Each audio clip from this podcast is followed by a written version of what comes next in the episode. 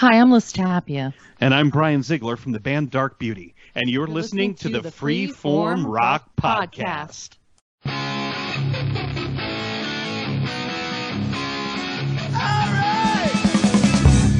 You are listening to the Free Form Rock Podcast.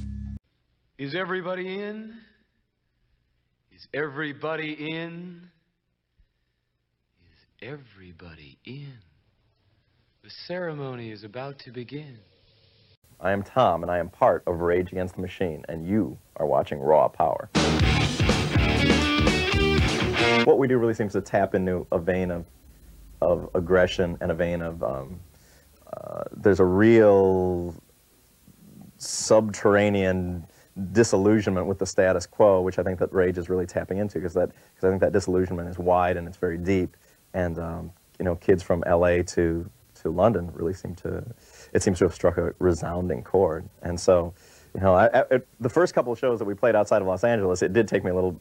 It took a while to get used to. You know, in, in LA when we play, I know every I know everybody out there, and when we're in Berlin or or London, I don't know the people there, but the response is the same. Now you do what they told you. It's very important that there's no barrier between band and the crowd. That there's no there's no Rage Against Machine fans. You know, it's like it's like the stage is their space too, and sometimes they spend an awful lot of time up on it, which is fine. Um, and sometimes you know we spend some time down there as well.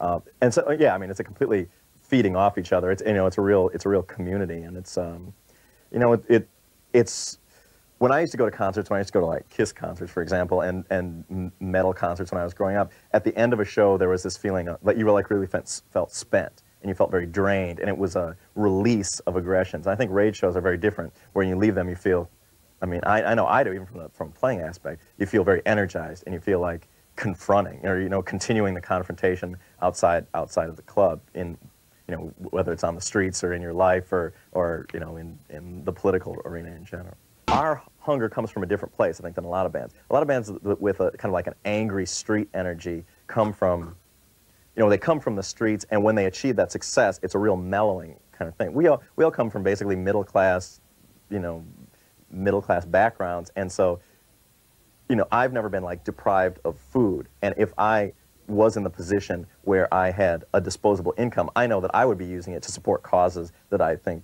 needs needs supporting. As long as I had you know my little car to drive around and, and an apartment to live in, that's because consume, consumer values are pretty much irrelevant, you know, with, within the context of a band.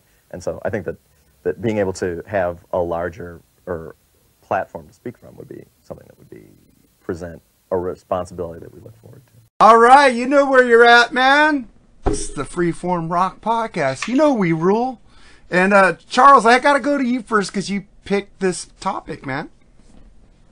Oh, I did. Yeah, you sure Hey, did. I typically, I typically pick great shit. I have to say, uh, or not. You know, well, whoever went, mm, I don't know because I don't know if it's great or not. But uh, I sure did. Um, That was I- Jerry, by the way. I'm not surprised. I, I mean, part of the BS deal, look, we didn't want to tell people this at home, but the real deal was we had to do budget cuts due to having to uh, get Jerry a new chair. Being I was the junior member, had to go. So that's just the way it goes. But uh, anyway, what we got Jerry Soupy. I said it What up? right. You said it right, and thank you, man. You're one of the only The people Ed that says it. McMahon, Ed McMahon of the Freeform Rock Podcast. and we Yes, have sir. Yes, sir. my one of my favorite guests. I don't know who's not my favorite guest, but Joe, this guy here definitely is in that category. Mister Joseph, he knows what great Kiss albums are and what aren't. Stop. Yes. Yes, he does. Thank you very much. Even coming. monster. Even monster. So yes, he does know the best. I, I give everybody a pass. I give everybody a pass. At least they didn't pick fucking hot in the shade. Oh no. well, wait. At, le- at least I didn't pussy out and pick Killers as one of my favorite Kiss albums. Oh, Exactly. That was Mark me too. outdid Bushy. Mark outdid Bushy. That's something right there. Holy shit. Yeah, I still can't get over. I can't still get over Survivor being on his list and not the Wall. I, I'm never going to get over that one. So you're going to hear about that one I'm lot. just more. saying, Bushy always outdoes Mark because he likes Debbie Gibson and Milli Vanilli. There you go. so, uh, anybody who likes Milli Vanilli and Debbie Gibson, uh, I think you need to get uh, some uh, paid therapy. That's Mark, just Mark, just tell it to his heart.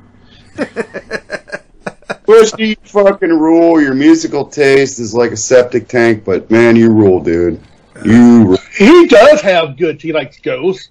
He loves Ghost, so he does have some Yeah. good taste. So Not very much. No. very marktacular. Mark, But it's Yeah, okay. cool dude, man. You don't like extreme, so you guys are on that boat. So there you go. We are when it, it shows a little sanity there. There you go.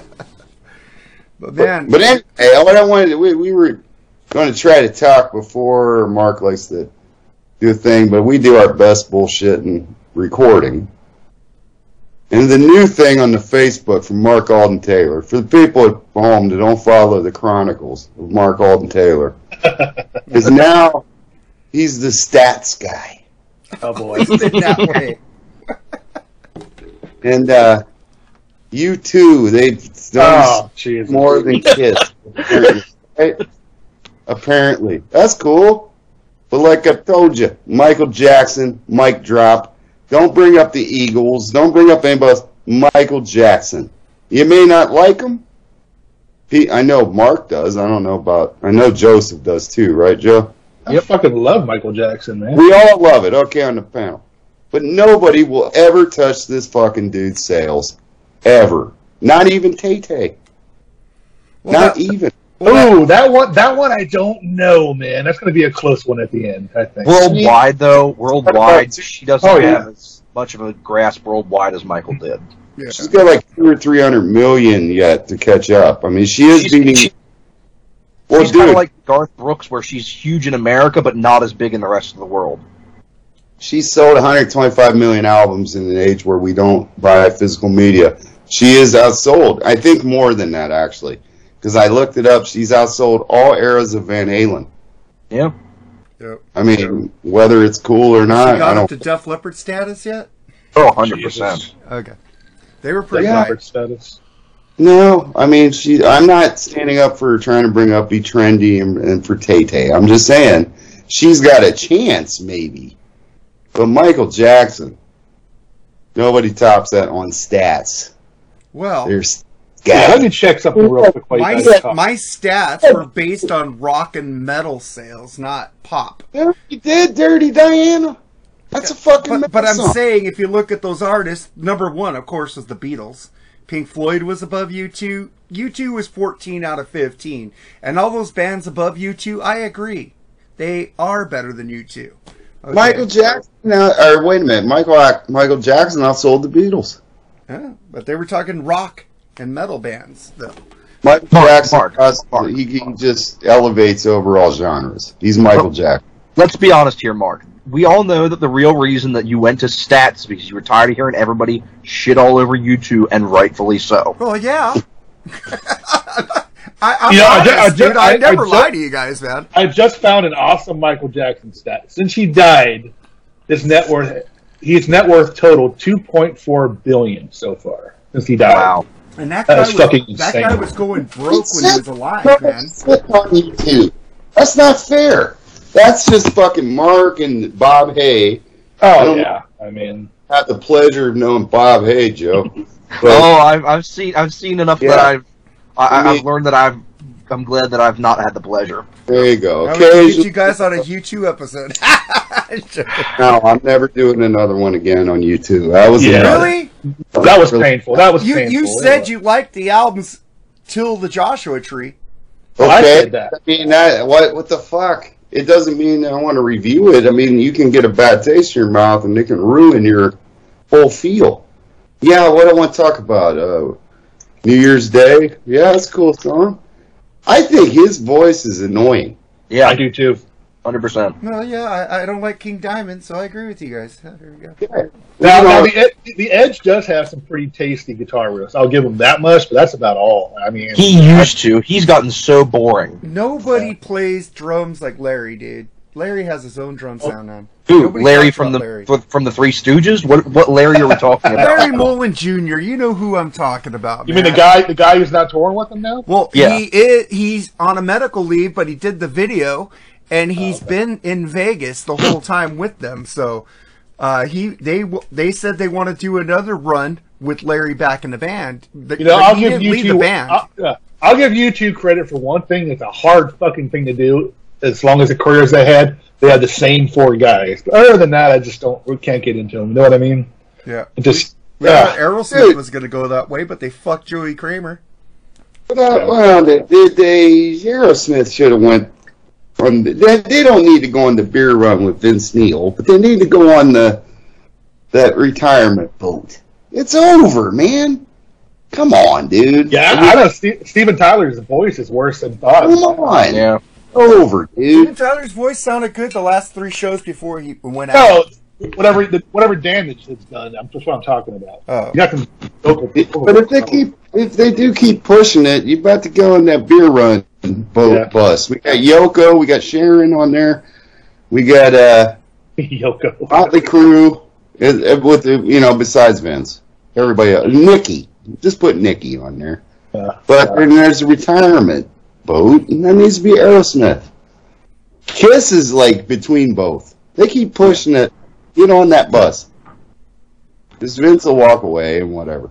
But uh, anyway, man. I mean, no, I don't hate U2 to the point, but it's that I get attacked because I don't like see the brilliance of them. Not by you, Right. Mark. Yeah, I we know, know- that by me, and I I, No, I get that- on him for that shit. That's the same thing with Rush fans. They're the same. If I don't love Rush, man, I hear it all the fucking time. Do You know I what mean? fucking bitch at you? No, don't put us all on that boat, man. Hey Jer- Jerry, how do you say his last name? Hey, Mine? Mine? No, no, uh, the drummer of Rush. Hurt. Peart! Hurt. I don't give a fuck what you say. I don't care. I think it's funny. well, but hey, to be fair though, he kept calling Scott Weiland Wheeland, and I was like, yeah, Weiland. So I get I, that. and you know I love Scott, man. We haven't done a fucking STP album, man. It needs a fucking change. Most underrated singers of all time. Oh, fuck I yeah. agree. I agree. Totally. Even though, uh, I don't know, I was listening to a Little Velvet Revolver today, and it was, uh, eh, Willie. You know what I mean? I love Yeah. it, dude. I love both those albums. The first one's better, so far Well, superior. Matt Sorum was better on that shit. Oh yeah. I would say. I hey, I don't give a fuck. We all love picking on Matt Sorum except for Mark. And Oh, I, I said he's better without Guns. N' he's he was great on that Colt album, I man. can guarantee you. But I can guarantee this one, and I'll go to the day I die on this one. Steven Adler could not have played on "You Could Be You Could Be Mine." No. That was the best fucking drumming Mark, uh, not Mark. Uh, what's his name? Dipshit. Matt, Sorum. Matt Sorum. Did on the the Illusions, and it was I the don't. only it was the only song where he actually had a groove. Yes, I don't think Adler has that power to his playing. It's like a Peter Criss kind of feel to it, and and that was the only one. Yeah. But you know, I still say I kind of blame Axl. I think Axl just told him what to play. That, that's what I was just about to say. Why does he sound groovy on other stuff like Velvet Revolver? Does he The? Col- yeah, the Colt has a good groove to them. But when he's with Guns N' Roses, like everybody says, he sounds like a machine, and I agree with that assessment. I I don't know. we all Yeah. talked about a couple days ago how much we all really enjoy Chinese democracy. You listen to that album, that could have been, those could have been any players. It- he made all the people who came into Guns N' Roses so robotic. I mean, Yeah, what I'm saying. I'm like, you, you have some amazing. You have Buckethead. You have Bumblefoot. You have so many amazing people coming through Guns N' Roses in the late '90s, mid 2000s, and they all sound completely interchangeable when they're in Guns N' Roses. And you look at anything they've done. How you look at Buckethead's solo stuff. You look at Bumblefoot playing with Sons of Apollo. I mean, it's night and day. yes, that's what I'm saying. I think Storm gets a little too much hate. Yes. Like, I mean, when you can pick, when you can that? pick apart a drummer, Gesundheit, uh, you can pick a drummer apart for being sounds too perfect like a drum machine. Mm-hmm. that means the dude is very, very, very good. Mm-hmm. It's just I know we're in the raw. I'm a punkish fan, kind of, so I like sloppy shit. But I mean, he's definitely fucking good. I think fucking Axl told him what to play and how to play. Yeah. That's what I believe. But on "You Could Be Mine," I don't care. I mean, that might be the one track that I can guarantee you Adler could not have played the way Sorum was playing. hmm That's just the way it is. It needed that robotic, that that fucking. The dude's a time machine. He's almost. It, they call him the human drum machine, but he can fucking play. I don't care what anybody says, but you know, it's like putting Richie Kotzen in Poison. Yeah. Ruins it. It ruins it. He's a Yeah. better player, but it ruins the fucking band. Oh yeah. But what you were saying earlier about Scott Weiland, I think one of the reasons that he's such an underrated vocalist is because of the bands that they were surrounded by. I mean, I love Scott Weiland as a vocalist, but he is not Layne Staley. He is not oh. Chris Cornell. And I think that is one of the reasons that people don't talk about Scott Weiland as much, is just because STP was sort of the overlooked younger brother of the rest of that era of bands. But they weren't grunge. Okay, I, I've I've had this conversation before. Grunge is the dumbest musical label in history. Thank you. There is no Thank such you. thing as a grunge Oh, band. Thank you. I consider it all in rock and roll like Billy Joel. now. Soundgarden, Nirvana, Pearl Jam, STP. They all had a very unique sound. No two of those bands sounded alike. Exactly. Correct. You're correct. So, but like those are the five bands that people generally think of as like Well, there is band. a big four, but there is a big four. Yes. Grunt. There's a big Joe. four, and STP is kind of like the fifth one out. Yeah, yeah, but so yeah, STP it, is kind of it's like the unfair. overlooked young brother. Yeah. It was unfair because they obviously made core Yeah. around the same time all these other grunge albums were made, and I, I maybe they went and heard that shit, but I really doubt it. I think it was just a very unfortunate Yeah. time period. The DeLeo Even though- brothers are geniuses. I'm just saying that. Well, we missed it on that fucking Black Crowes versus the STP, which the Black Crowes album was be- better by one song. Uh, the, the DeLeo brothers were influenced by like ragtime jazz and shit. Yeah. They, I mean, you listen to those fucking chords and stuff that Jerry pointed out. And he's, you're right, Jerry. But that's because it's like a jazzy ragtime kind of thing, and it's different.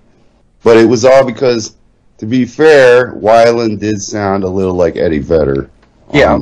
album. And A- a lot of the big songs that they were known for. I mean, you look at Interstate Love Song, Dead and Bloated, Plush. They were very kind of of the time sounding songs. But his voice had a You look- uniqueness to it. Yeah, It did. It It, did. did. that's but you look. that's that's what the most surprising thing when I listened to Purple when we did that album battle was album battle was the fact how that album sounded a little dated in my opinion. Yeah. It's- I agree. I agree. Yeah, and, And you you look deeper into. Crows- Yeah, It's weird. yeah. You look. I mean, you it's- look it's deeper into their because Black discography. Well, look at the Black Crowes, Joseph. I mean, they were doing blues rock, Yeah, right? And I know Mark, you're a fucking aficionado, and probably Jerry. So I'm just saying it as I was a casual Black Crowes type of dude, and I really liked that Amorica album. And in 1994, nobody was really talking about that album, but they were talking about Purple. hmm You know, Vaseline blew up and all that Yep. shit. But I agree with Jerry. It, it does sound dated. Where the Black Crowes, who was already doing a dated fucking style of music, it sounded more fresh. I agree. fucking But the, the thing is, when the Black Crowes came out, you had all these, and they Black Crowes are playing Aerosmith fucking Rolling Stone shit that none of these other bands are playing. They stood out, and people were hungry for this back then because we But were it- but tired of what- hearing this fucking grungy fucking But what- or hair remi- metal shit. You know, we wanted to hear something authentic, and the Black it wa- Crows bought, uh, it- brought that back then. It's, it's sad. It wasn't promoted. And and to be fair, as as dated as STP might sound, you still hear a ton more about STP today than you ever hear about the Black Crowes. Not anymore. You'll still hear you'll still hear a good amount of STP on the radio.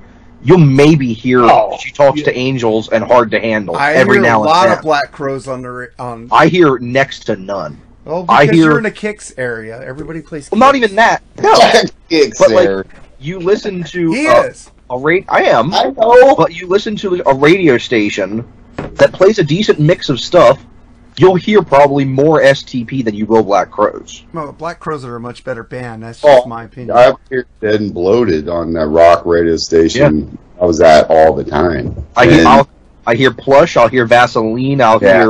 like, uh, Oh. the Back in Black- that time, Joseph, I don't think you were there, or you weren't old enough to remember. I just remember MTV premiering the fucking, uh, you know, the second album. The Yeah. fuck, they promoted it with that one chick, Yeah. and they promoted it. The Black Crowes were huge, just as huge as STP back then, and they were played. All those videos from the Black Crowes and the STP that were played over and over and not over. true.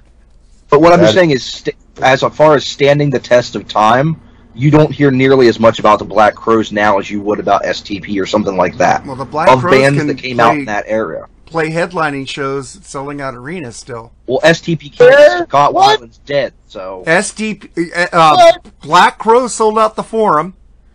Okay, I saw That's them with Dirty secondary Honey opening, but point. STP because Scott is dead is playing clubs and opening up for Smashing Pumpkins. Dude, There you go. dude, dude, come on. Don't rewrite history. I'm telling you what's happening now. Right now, STP. right now, don't rewrite history. Do not do that. Me, of Hey, all people. did the Black First all- did STP play with fucking Jimmy Page? Go ahead. First of all, Not even First- remotely the same style of music. STP didn't play with Oasis. Black Crowes did. Uh, the uh, because it was the tour of brotherly love because they don't get along either. That went down. Uh, it didn't even go, did it? Yes, it went. Uh, they played uh, the pavilions. They played the uh, you know the The Sheds. Irvine. They played Irvine. They played the Sheds. That's what they're called. My place. They played yeah. They played Blossom and they you know the amphitheaters. Yeah. Dude, come on. Come on. First of all, right now the forum is a secondary arena in your area. No, it It isn't. is. It, it's get, Yes, gets it all is. the big people that playing it. The You big know, the, shows going to be a the Eagles are playing there two dates, It's man. going to be Staples Center or SoFi. You know this. Well, SoFi is a horrible place to see any fucking show.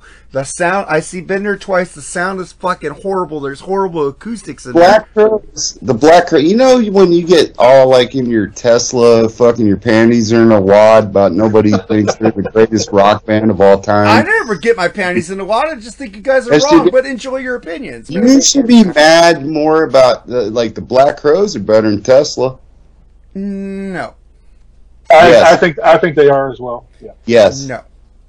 Chris Robinson can blow that dude away on those vocals. Well, yeah, I agree with that, but you got fucking Frank Hannon.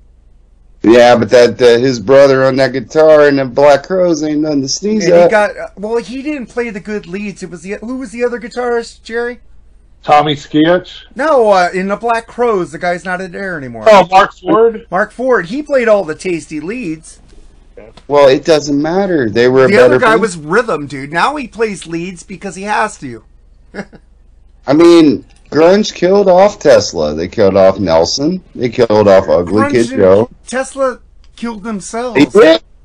Whether you like the name grunge, nobody in 1993, 94 wanted to go see them. They wanted to see Alice in Chains.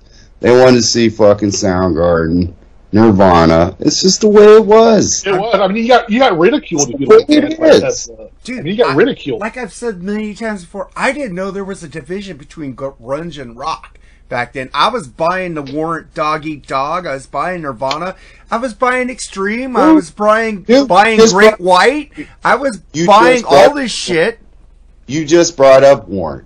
He, Jani Lane is on a video record interview where he was like, when Cherry Pie was out at Geffen, our poster was all over the wall and this, whatever fucking place he was at, and then whatever the next, it was a grunge band Alice in hit, Chains. and he went there and was like, "We were dead. It was over. It was Nobody Alice in cares Chains that was on the wall. because they wiped that clear out of that bullshit music. And they made He- their fucking best album ever with Dog Eat Dog, which wasn't fucking hair metal. And Because- nobody bought it. I did. was a- I bought that and fucking Nirvana and Alice in Chains at the same time. well, then you rule on that end. But I'm just saying, it's all about what. That just it killed it, man. I mean, your Trixter went to the rib houses. Dude, l- And I'm listen, sorry. li- listen here, Linda. Rip I I'm was not- never I'm- into Trixter when they came out. You know when I got Yeah. into Trixter? I'll tell you when I got into Trixter. Four years ago. I don't like that first album, but the other albums are pretty t- tasty. They're not one of my favorite Yeah. bands, but I do listen to them here and there. Dude, I found I found no I found I, I heard no difference between their first album and their other. Oh, albums. dude, I'm that, sorry. that last album they made was fucking amazing. The drum work on that is so good. The singer sucks. He reminds me of that guy from Firehouse. I can't stand either one of those two. I love, all- I oh, love CJ Snare. Ugh. I go, I have to go sit through You them. know what, Jerry? Shut the front door on this shit. Joseph, what do you think about Firehouse? Do you sit around and listen to that a lot? No, no. My mom really likes them. Uh, we've I've seen them live. I've seen them live a couple times. They're not bad, but uh, Yeah. I, I would never go out of my way to listen to it or pay to see it live. Does know your mom also like High Enough by Damn Yankees? She certainly does. That is Well, her- you know what? That That, is one of her by all-time. Ted rules. I'll tell you So- what. You know what her two favorite songs are? "High Enough" by the Damn Yankees and "Never Let You Go" by Steelheart. That's Ooh, right where don't you're at. Steel- Still hard at all. hey, time out, time out, time out, time out. Your mom Now that's a a, now that's a singer. I That's a singer. that Steelheart. Steelheart song. I don't I love care. it too. I love I that song. love it. That dude is one of the greatest singers in the history of fucking rock. Are you guys? I agree. are you guys transitioning now? Like you tell me all the time? I'm just asking. No, Okay. no, I still stand when I pee, but I know when. no, Charles has Charles has always said that, and so have I. I've heard Yes. it before. I like the other one too, the lady. I like it. That dude can sing. Talent fucking shines through, man. I don't give a fuck if people are like, "Oh, that's lame." Well, fuck Damn, you. Tommy Shaw, Jack Blades, That Ed dude can Nugent. outsing That's both not Tommy that, that's not talent. Dude, that dude can outsing both of them. No, Tommy Shaw could outsing everyone. Yes. No, Tommy No, Shaw and, even and I love Tom. I love Tommy Shaw. And I But don't can believe that dude do it live like Tommy? Yes, I've, Yes. I've witnessed it. I saw them live. Yes. He did it. Well, then, golf clap. Paul Rodgers is a better singer than Tommy. Ro- Oh, that Tom. new Paul Rodgers solo album is fucking amazing. Your boy from Foreigner that you sit up and get little uh, semi chubs over, he could out sing fucking. I, I, I want to give. I I wanna, can, no, no, no, no. Tommy Shaw and Lou Gramm are on top for me, and then Steve Perry. top. top. They Steve Perry, fucking when Steve Perry had those fucking pipes, fucking just amazing fucking singers. And fucking, I'm- love Jack Blades, and I know he's not the best singer, but the guy just has a groove to his voice that I fucking love. He just has that that attitude. Well, I'll tell you, he is better than Sharon. I'll give him that one. Oh God. Give him that one. He's better than Hey, him. Joseph, didn't you see Extreme Live? I did. How were they? Awful. When did you see them? Uh, three or f- right right before COVID. Okay, so they might be better now. No, Uh, well, I was I was supposed to see them this year, and then Nuno broke his ankle on the cruise. Oh, he, I, I'm seeing them in February. So, maybe uh, unless Riri goes on the tour. Uh huh. God, Remember that? that's Yeah, no, no. Extreme was awful. Absolutely atrocious. Really? Because I I've seen live. I have live concerts by them, and they're really good, dude. Well, I hate Really? their music, so why would I think they were good live? Huh? I hate their music, so why would I think they were good Oh, live? Oh, that makes sense. that make, but but Yeah, you know, yeah. the guitar solos weren't good, at least. I, I I don't like his style. I really don't. You don't? Oh, okay, that may, No. You know what? That's cool, man. Everybody But has their dude- opinions. But dude, I mean, even so, it's like it's the same argument about Vito Bratta. I mean, he could play, yeah, but the songs are lame. Better. I mean, I like their Radar Love cover. That's the Oh, best. I I, think like that's- that better I- than the original. I hate I their do- version of Radar Love. I, I do too. Thank I- you. The drumming is better. The Well, original see, is Mark- better. Not Mark, me. we be on one or two things. That's I why. actually, I, I actually like that big game album. Actually, to be honest with you, I don't Hey, like the first talking, album. You're talking about people in arenas. I just saw Ringo Starr a few weeks ago, and they had the top level curtained off, which Jerry pointed out to me. And I did notice that, but he was so Well, good. He was so good. How Well, Ringo, That surprised me. That surprised me. how It really Ringo, did. like left the stage and let them fucking like get the spotlight, man. It doesn't surprise me because much as I love Ringo, underrated drummer, it would be the same if George Harrison was alive. The Beatles were Lennon and McCartney. Yeah, I won't argue that point. I, I just I think George Harrison's uh, the my, Uh, my when I favorite saw- Beatle. But I I, heard, I I heard that too. So yeah. Yeah, when I saw Paul, T-Mobile Arena in Vegas, there wasn't nothing fucking curtained off except right behind the stage. So big ass fucking giant arena, He- and he can do stadiums because he's Paul McCartney. Yep. Now Ringo, I mean, I dig him, but what what great song he wrote. Yeah, but he had like uh, Steve Lukather up there and Edgar Yeah, Winter. he has a band, that, no Edgar doubt. But he- Winter was fucking amazing. And what Greg, dude, I can't say his last name. I got bitched at last time. Bissonette. Bissonette, Bissonette. Bissonette. There you go. with David Lee Roth, man. Uh, they always play. Uh, Ringo's always played smaller venues, and I mean that's kind of sucks. But at least you got to see him. Probably got good views, and that's cool. He's still fucking Ringo. I want to go. Be, I, I have one criticism about that show. Steve Lukather, when he tried, he was singing some of the Toto songs, but they had this uh, keyboard player who would do all his high notes for him because his voice was breaking up to sing in the regular verses. And then the other guy would come in and go, hold the line. I go, thank God. Steve was Oh, horrible at lead vocals, man. Well, yeah, because that's Bobby Kimball. He didn't Yeah. sing great. He didn't sing lead vocals. I mean, "Hold the Line" is my favorite Toto song, so that would have too. ruled. Is Steve Lukather still with Toto? Yes, they're touring Yeah. with uh, Journey again. Journey. Uh, so he's doing the Ringo Starr thing. Was that just a one-off? No, he's been in there for years, dude. I'm just saying Yeah, he's doing both those tours at the same Ring, time. Ringo doesn't. I don't think Ringo plays as many shows. Yeah, Ri- that's true. Ringo is going on hiatus while Journey and uh, Toto's going Yeah. out again. Yeah, was, it was Ring, the Ringo is a very kind of like he he plays every now and then, kind of whenever his band is free. was the Men at Work dude there. Oh yeah, that was awesome, dude. He was the best singer Yeah. in there. Colin Hayes, cool, and uh, yeah, it's Yeah. cool, but it's not. I don't mean any disrespect, my man. But I mean, if like Lennon was alive, he'd be fucking doing huge shows. McCartney, Yeah, I agree. this is the way George would be in the, like between those. He'd probably get a like little theaters, theaters, like thousand seats theaters. yeah, or, or amphitheaters or whatever. And Paul's Yeah. Paul could be like like he did in Houston. Ah, I'm bored. I want to do Minute Maid Park and sell it out. You know, I mean, just in a month's notice. That's Paul. No, he's on a Rolling Stones level, whatever. But yeah, man, I'm glad you got to see old Ring. I haven't seen him, so Dude, my wife cried because she finally got to see a Beatle live.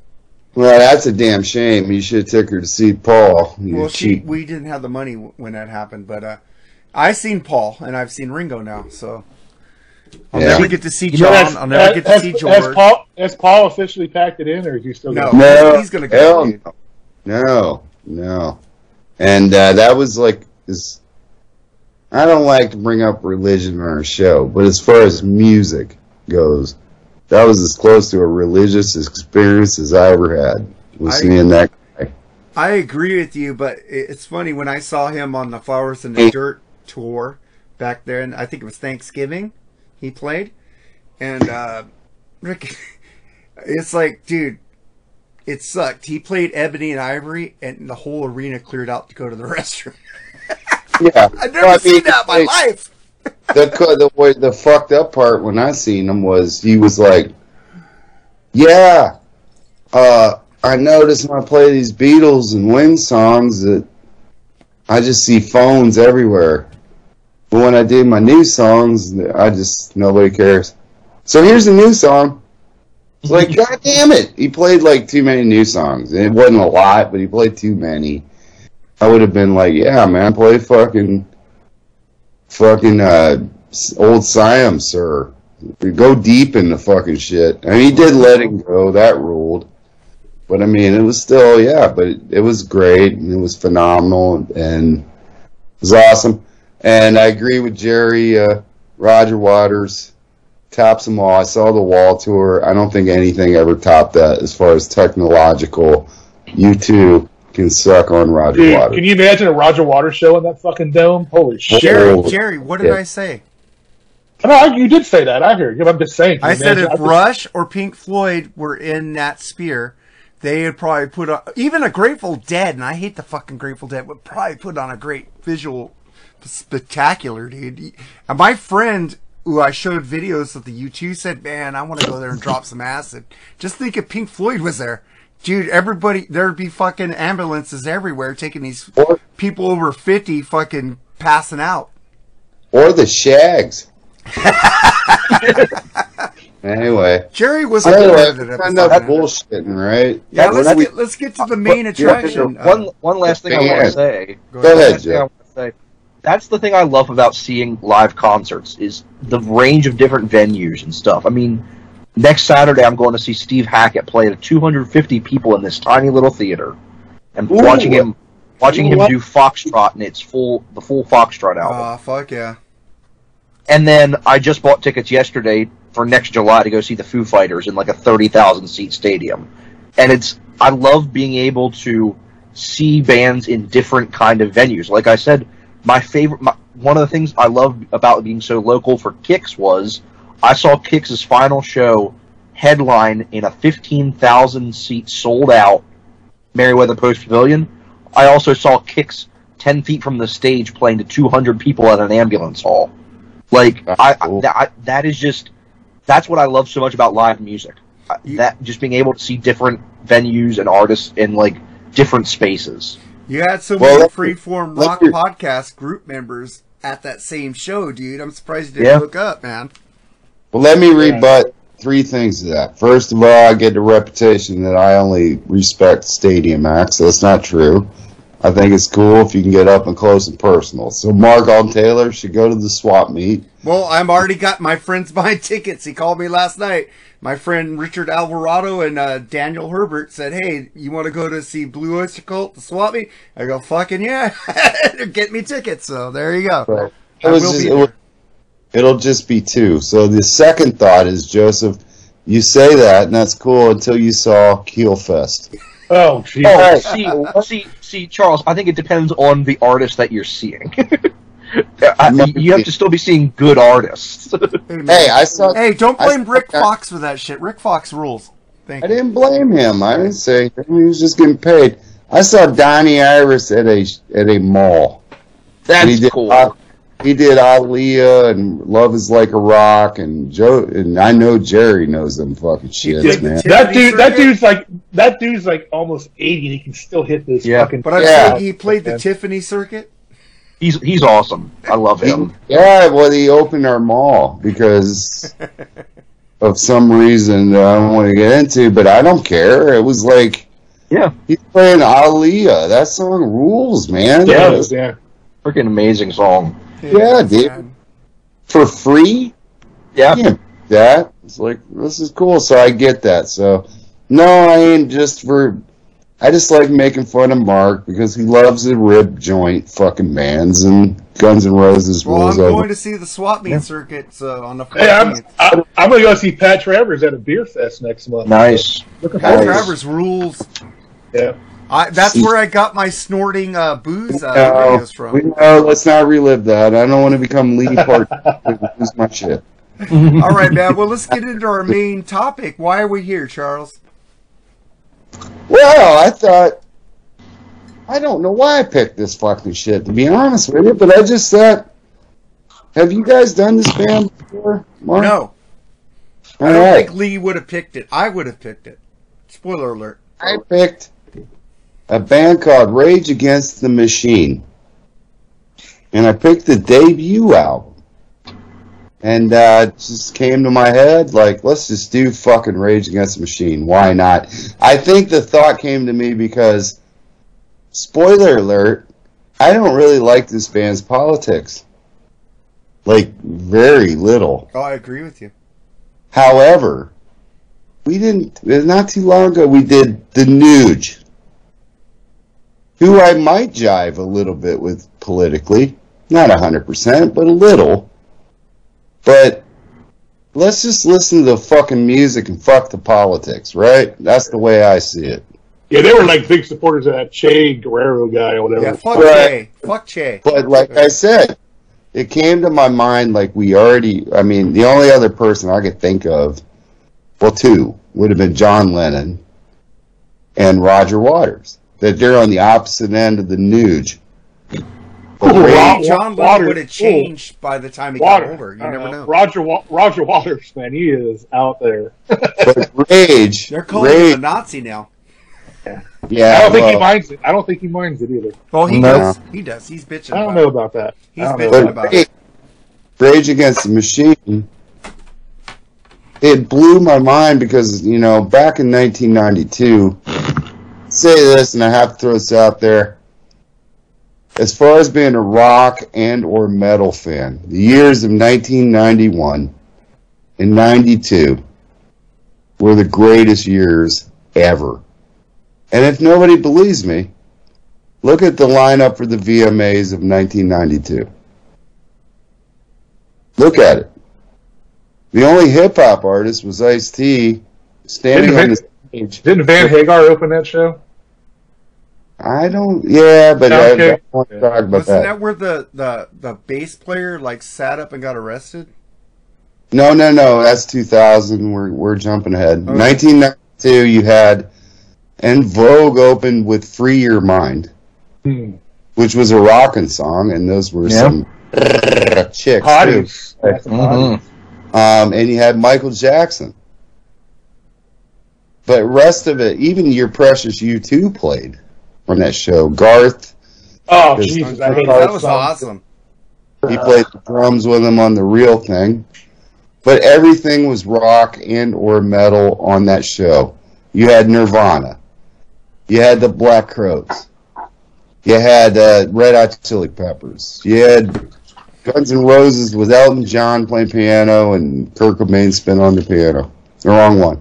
It was like the greatest years, 91, 92, going in 93. It was like our music, ours, the ones we love, was the biggest thing on the planet.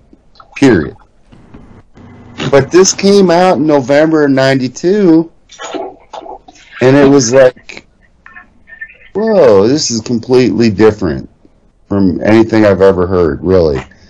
And to be fair, I didn't really like jump on board when it came out, but I knew of them. But again, the main thought was, hmm, we did Nugent. He gets attacked for his stances in life on one end of the aisle. This is somebody that represents the whole other end of the aisle. Is it good enough to do what I say that people should do with Nugent and just listen to fucking music, or not? And that was the thought behind this episode. Was that VMAs the one where Chris Novoselic knocked himself out with his bass? when he played up in the air? Plus, That's they played Lithium. yeah, that's right. Man, that Yeah, was actually that guy, a cool show. that guy Yeah. sucks. I'm sorry. He might, but it don't matter. They were still a huge fan. That was oh nothing. man, that was we're talking about the, because this album came out in November of '92. The Rage Against the Machine debut self-titled album, and talk about a cover with that poor Vietnamese monk burning himself to death.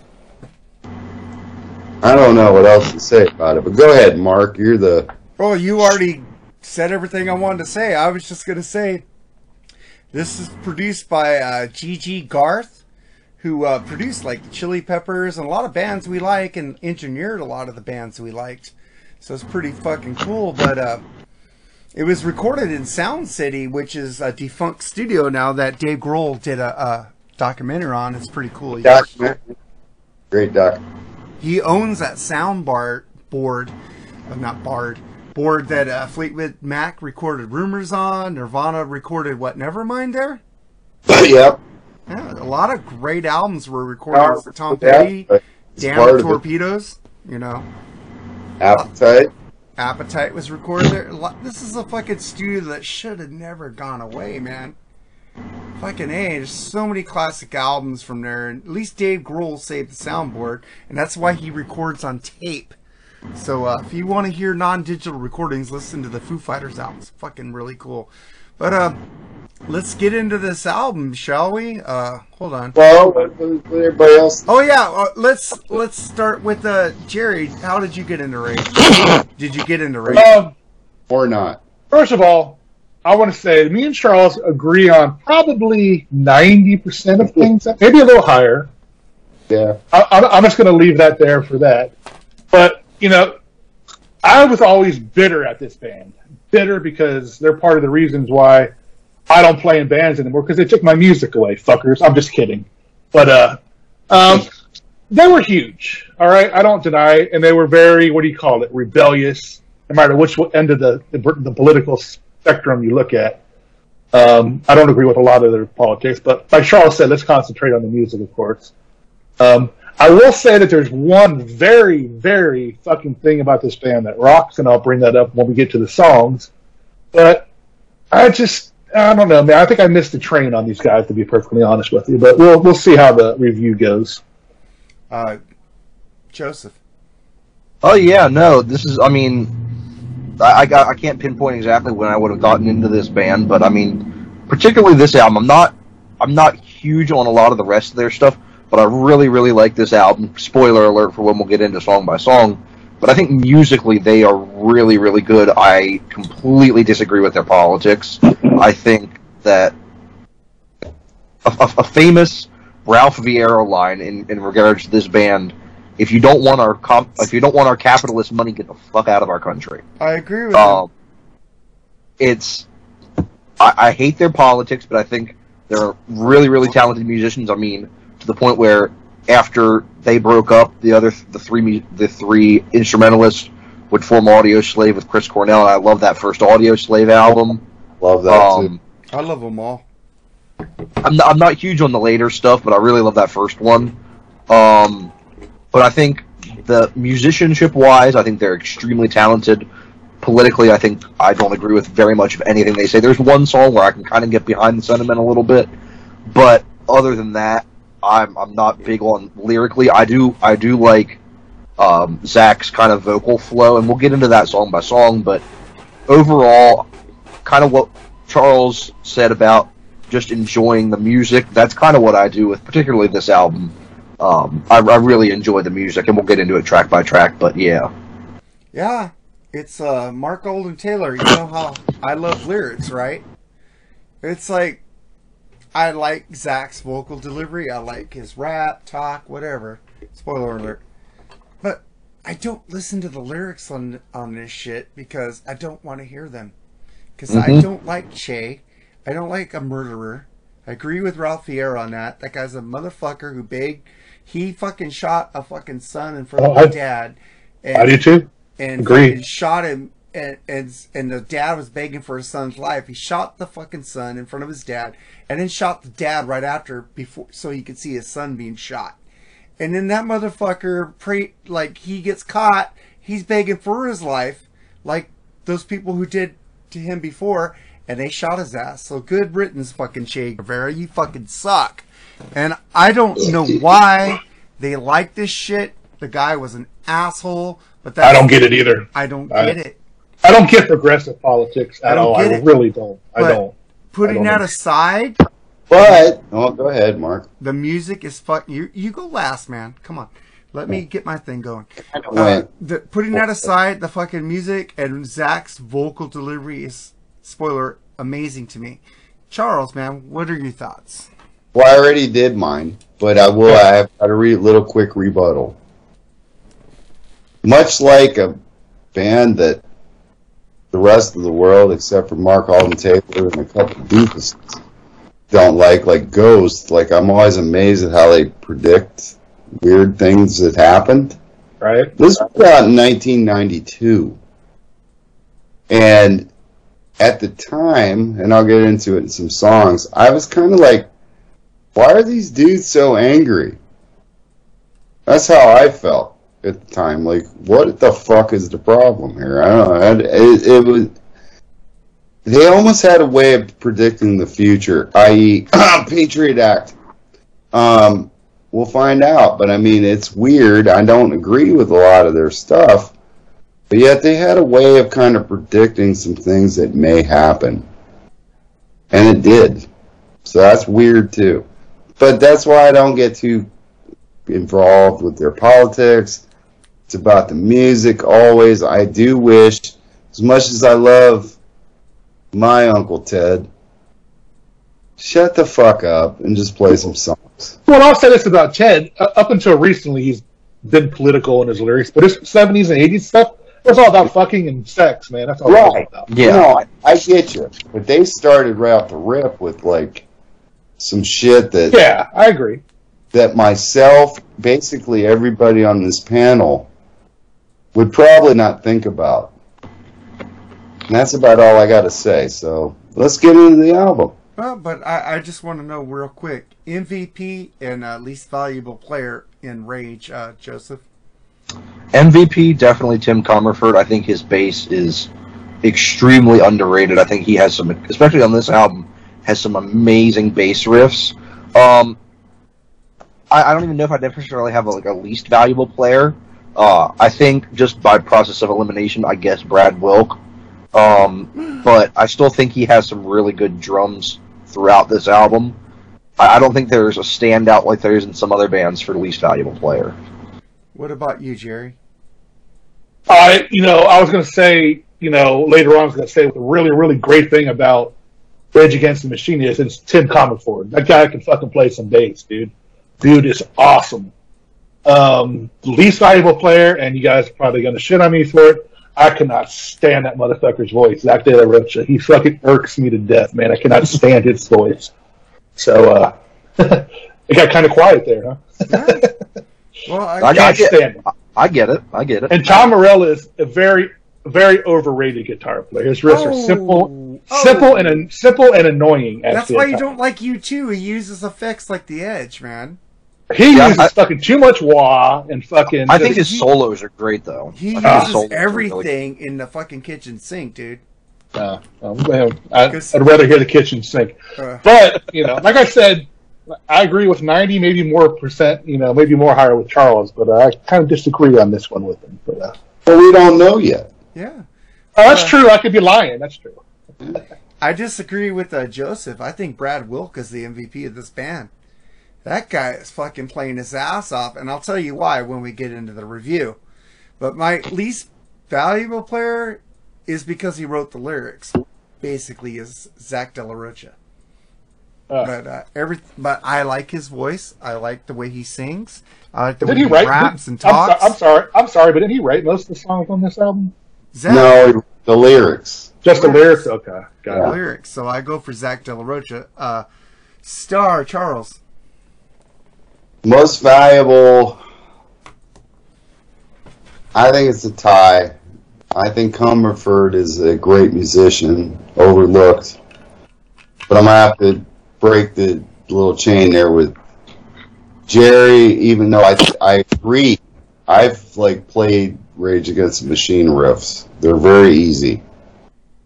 But there's something about Tom Morello and the work he does with those pedals it's pretty incredible, and, and I'll probably explain more why I think he's. I, I know he's playing simple shit, Jerry. And sometimes a fucking A chord sounds better than playing a million miles an hour. Million miles an hour. I get that, but it just didn't gel with me. I know, but the things he can do with these pedals is fantastic, and that's what people who don't play guitar would be like. Oh, he's fucking phenomenal. Well, he maybe, but not for the reason they think. And I'll go with Brad Wilk as my least valuable, even though I think his drumming is pretty decent. I I think this is a good band. Was it because he played on Black Sabbath 13? No, I just think this this is a good band. I mean, I don't like Oh the shit, MVP that is him, isn't it? That is him, isn't it? It is. Yeah. I don't like the MVP least valuable shit because I mean, I'll do it, but it's like I think musically this is a good band. Yeah. So De La Rocha, I mean, every time I hear him sing, I think about D-Generation X. Yeah, yeah. he and Jerry, and probably Joseph. Yep. Um, because they straight ripped off. Oh, one hundred percent. But uh, I don't, I don't hate the sound of his voice, and even though I may or may not agree, I think these lyrics make you think. Typically, whichever. So I'm gonna go with the drummer, but I think he's a pretty good drummer, but he ain't the greatest drummer I ever heard. So, eh, there you go. Well, I'm going to tell you why later in the review why I like him so much. But uh, let's get to uh, the first track, Bomb Track, which Charles picked. so here's Bomb Track on the Freeform Rock Podcast.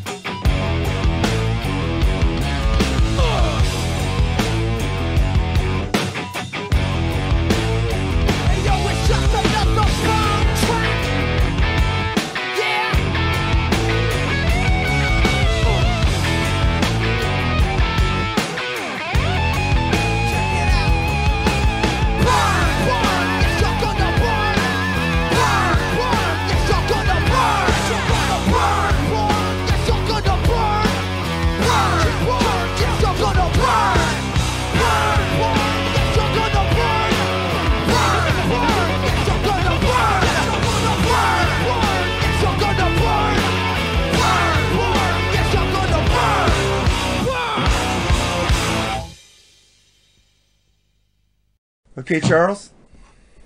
Yeah. Bomb track. I mean, the riffs on this song were uh, supplied by the bassist, Tim Commerford. Also, this song was featured in one of my favorite movies that nobody talks near enough about, Natural Born Killers, when he broke Mallory out of the cell. It was fucking awesome. To me, this track is a perfect marriage of funk, metal, and hip hop rolled into one. When people say, "Hey, man, Limp Bizkit," I'm, listen to Rage. You're going to get a far better time, and most importantly, better music than from those fucking tools. And uh, you can bob your head to this shit right here. This is rebellion, flat out on this track. It absolutely rules. Great opener to the album, man. Fuck politics. This band rocks. Bushy and Scribble, you were called out by Charles right there with Limp Bizkit. uh, but I'll go next.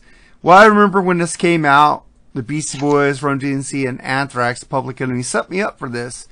It wasn't as radical as some people said when this came out because I was kind of used to like marriage of rock and rap at this time. I just love this song. Fuck their politics and the love. I separate my music from political crap. This song is fucking killer. A great way to open an album. Introduce me to Tom Morello. Fucking great. Fucking shit sounds. He makes the sounds he makes with those fucking guitars rules like this song. Joseph. Yeah, I think it's a great way to open the album. Really cool intro, um, into a really great riff as well. The vocal flow throughout the verses is great, and the chorus, the chorus is really really cool. I think it's just a great, in general, great way to open the album. So, uh, Jerry. Oh man. Oh shit. Um, I'm so sorry, Charles. Man, we usually get along so well when with you. Yeah, bring it. I knew you weren't going to like this album, Jerry. I knew it. I mean, it has a really cool bass opener. I thought, hey man, we're off to a cool start. Then this motherfucker starts singing, and it just goes right down my spine. And it's, fu- I think this is. It's funny you mentioned Limp Bizkit. I think this is heavy Limp Bizkit. Uh, it just really does nothing for me. I mean, the only redeeming quality is the bass player in this band. Um, I just do not like this song at all. But you know, One out of this five. band came out way before Limp Bizkit, right? Right on. And yes, and that's cool because there would be no Limp Bizkits without Rage Against the Machine. I'm oh, telling you, shame on them. they were the dudes that fucking. This was the genesis of new metal. Look, I understand they were huge when they came. I get that, man. I just, like I said, the, tr- the train blew past me with these guys, and I'm sorry about that. It just, It did at the time with me too, dude. I just checked it out later, but I man, rip it apart, Jerry. Be a fucking. no, I, I, I do like that song. I do like that song. What's the song with the something about the family with a pocket full of shells? I do like that song. What's that song? Keep it in the family with a pocket full of shells. Hey, That's a cool tune. I don't know what the name of it is or what album it's off of, but I do like it. Bulls on Parade, Evil Empire. But, Falls on Parade. That's it. That sounds familiar. but either way, rip it apart. Give us your opinion. Don't worry about me. I'll live. Believe me. All right. Well, yeah, don't worry about him. Don't worry about me either, like everybody else does. But, uh, No, Star, you. We, we worry about me. Star You what do you what- think about this, man? I already said it was the Oh, track. yeah, I you did. So, who's next, Joseph? I already, we already did. it, Okay. we Done all- with it. We all did. Mercifully, done with it. All right, then we go to the next track, right? Yep. Then we Killing in go the- to uh, "Killing in the Name," which Jerry picked because he asked me what was what was the biggest song off this album. I told him "Killing in the Name." Well, I picked that song, so Jerry picked this song. I don't know if he likes it. He just picked it because I told him it was the biggest song off this album. So here it is, "Killing in the Name of" on the Freeform Rock Podcast. Not sorry for calling you out, Jerry.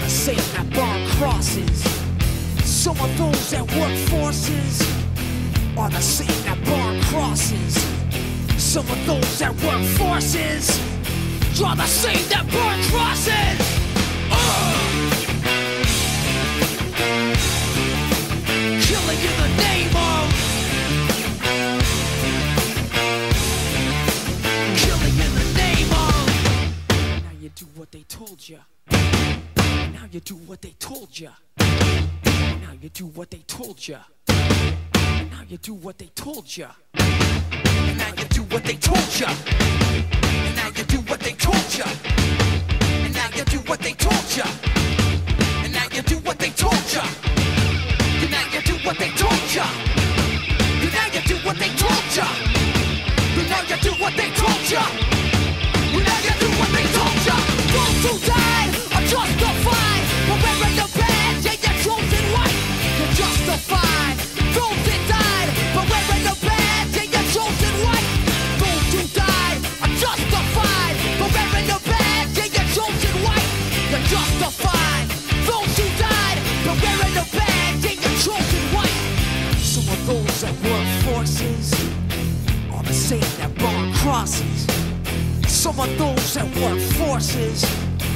are the same that burn crosses. Some of those that work forces are the same that burn crosses.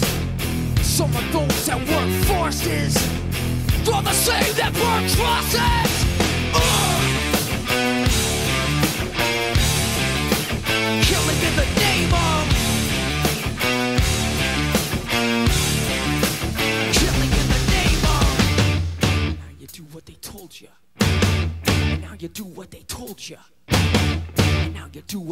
soldier. Now you do what they told you.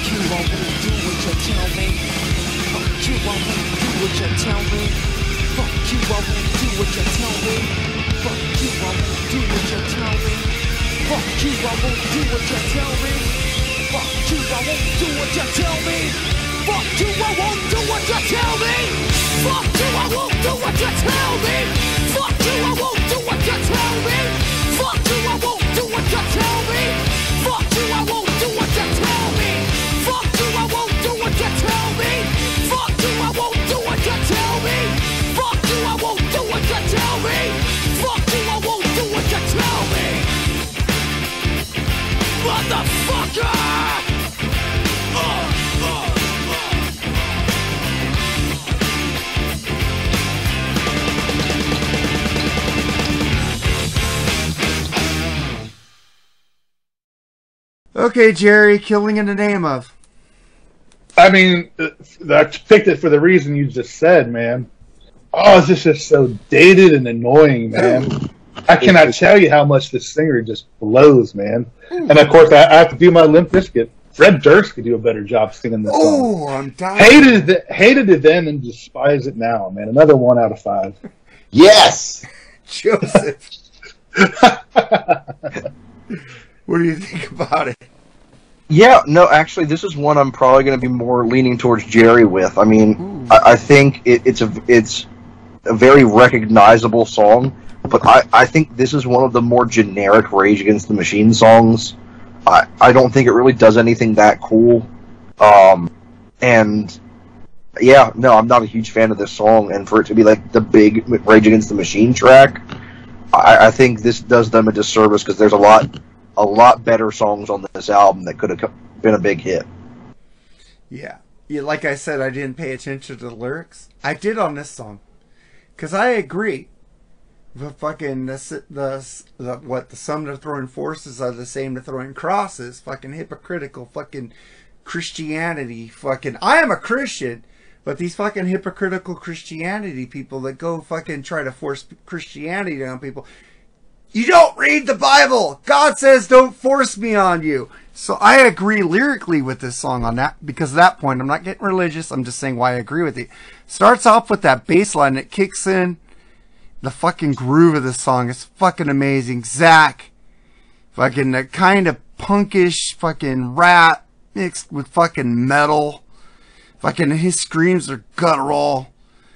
Man, this song fucking rules. I fucking love it. Star Charles. God damn it! Everybody grab their socks or hose and pull up because this is one of those rare times in life that Mark Alden Taylor and I in lockstep. The stars are al- the stars are aligning. One of those weird moments. Doesn't happen a lot, but I got it. I have to set the table correctly here. It wasn't about religion, Mark, but you can interpret it how you like. That's Uh, the no great thing about music interpretation, right? But it was actually about the Rodney King fucking incident with the LAPD. And the same people that do whatever, they burn crosses in their yards. So it was very much about that. If you're into Blue Lives Matters, you probably won't like this song. That's okay, but I appreciate how Mark interpreted it because you interpret it how you want. But the actual thing was about Rodney King. Um, Tom came up with this while he was teaching a student on the guitar, drop D tuning. And he jotted down this riff. And uh, the song was developed around it. As I said, it's about Rodney King and that fucking shit, and that's why OJ walked. I saw that. Uh, so it's not going to be for the faint of heart or people that, that don't like to hear the truth. Um, Morello played this on a Fender Telecaster. I think Joseph, you play a little guitar, maybe, right? Yep. And I know Jerry does. My favorite guitar. I'll give him that much then. Yeah. Well, there you go. Which for us gearheads, it blows my mind. As this isn't the most metal guitar in the planet. Uh, the guitar solo is pure Morello. The intensity in the song and its build up sounds like an explosion of energy. Angst. Exploding honestly. Another fantastic track that rocks as hard as anything you're gonna hear. So sorry to Joe and Jerry. Ah, dude. Yeah, I agree. You know, like the stars align for me and Charles. Charles, we agree on a lot of same shit, dude. No, we don't. We like the Johnny Thunders and we like the fucking uh, New York Dolls, man. Uh-huh, there you go. And the Beatles. And the Beatles. The Beatles should trump Yeah, everything else, man. I, I've actually listened to that Johnny Thunders album. That thing is pretty fucking cool. I love it. Yeah, he's got some good shit. Uh, but the deal is, I will explain further about Morello. I'm going to probably come back to Jerry's camp a slight bit, but his guitar playing was phenomenal in this track. It's, is to me, it's worth it. But hey, Joseph loves Kix. I don't really love them.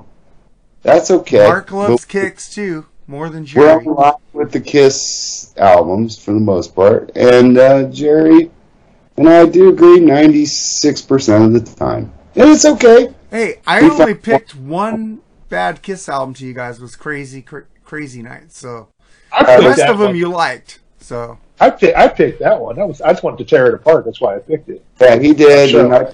And I rock and roll over, which is phenomenal. Well, let's go to the next track. Well, let's go to the next track, which is uh, "Take the Power Back." We'll start with you, Joseph. Oh yeah, no, this is a really really cool intro, and here's really the first example. I mean, Bomb Truck had some of it, but really amazing bass riff from Tim Commerford. He is such a killer bass player, and he's definitely the standout musician of this band for me. Musically, this song really gives me a Chili Peppers vibe. Um, but I, yeah, no, I love this song. This is a great, great track, uh, especially musically. Hey, Joseph, do you know what Chris Cornell told Tim Commerford when they made Audioslave in the studio? Uh, no, probably not. He said, "I don't rap. I sing. You need to stop slapping that bass." Oh, Yeah, you need to play with my vocals. Now there's a that's a fucking stinger right there. yeah. All right, that- Yeah, he told him, "I'm not Zack. You need to stop acting like I'm rapping." He, he's phenomenal. He's no Layne Staley, but he was Oh, I phenomenal. love Chris Cornell better than Layne. I do too. Yeah. Oh god. So, uh, Jerry, what do you think of "Take the Power Back"? Crank the music up. More like turn it off and toss it in the bin on this occasion, dude. Kudos to the bass player though. Again, I, I I know I said that a few times. That dude's fucking really good. I don't know. When I hear this song, I think about that scene in Blazing Saddles where they're sitting around fucking blowing farts and eating beans.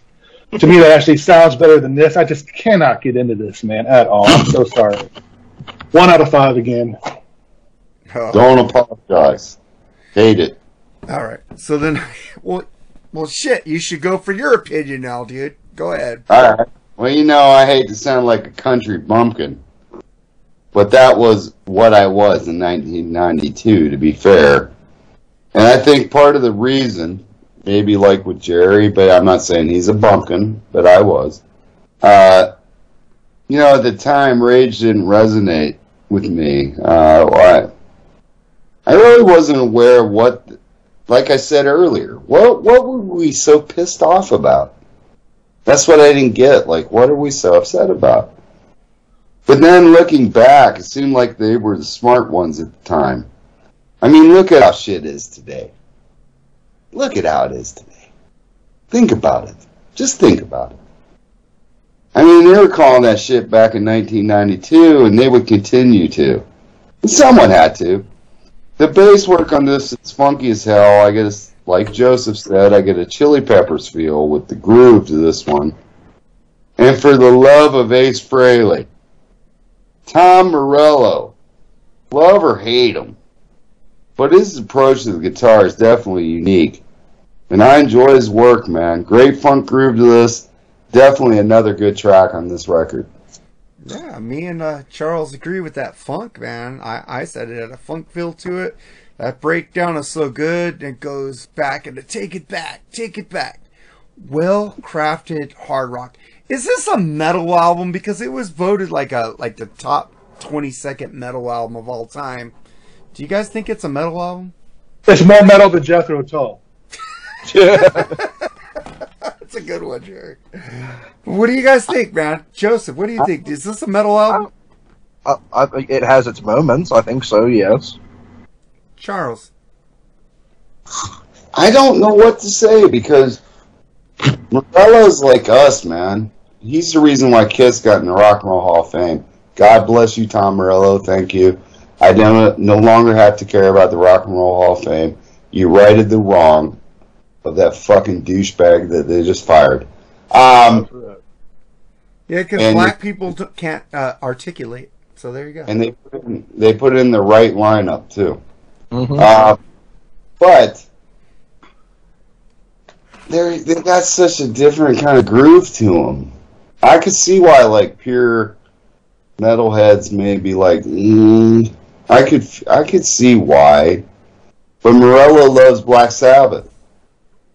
For example, I mean he's into the Sabbath like anybody else, man. I mean that we're into. So I mean, it's got feels at times, but they're just Rage Against the Machine, in my opinion. It's like different. I think they go hard like a metal band. I think they break it down like a fucking metal band, but they have that hip hop feel to them also. Uh, I think this is more metal, like uh, Jerry said, as Jethro Tull. This is fucking Oh, I- metal. The, the riffs, the band playing is metal. Just because Zack Zack doesn't really rap. If you listen to him, he's kind of talking. You know, it's fucking cool. You know, he does have that flow, but I think it Yeah. is a metal band.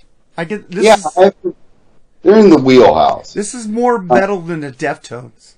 And like I said, I mean, I don't think you would have had sorry scribble and fucking dude and uh, goddamn bushy. you wouldn't have had a Limp Bizkit. I mean, how you guys are smarter on these years than me. I mean, how much longer after this Korn came out? Two years. And so, I mean, they were definitely an influence on what new metal would go into. And oh, yeah, hey, better there, than the there were, there were, yeah, that, that was the s- sound for a while. I mean, Kid Rock was in that era for a while. Yeah, I mean they're new metal with guitar solos. Yeah. That's what I would say. They were like the prototype of that, and I know some people hate new metal. I do love Korn, and I do love Slipknot. Kiss my ass, I like And- Slipknot now, bitch. But Korn ruled, and Limbus Uh-huh. No. was shit. But I mean, there's there's some hit and miss, but I mean, metal progressed to new metal, and I think this was a bridge from that. And goddamn Nelson. Yep. It's Why do you way always co- Nelson isn't metal? They were rock and roll, dude. They were never metal just because they had long hair. Everybody like put them in the metal category. No, Again, I- they were harmonic rock and roll, man. Uh, Joseph would agree with me. I mean, ABBA was more metal than Oh, Nelson. Oh yeah. Fuck you, Apple. Let's get to the next track. Let's get to the next track, which is uh, "Settle for Nothing." I almost picked this track because I think it's fucking metal as fuck. But uh, Joseph, what do you think about it?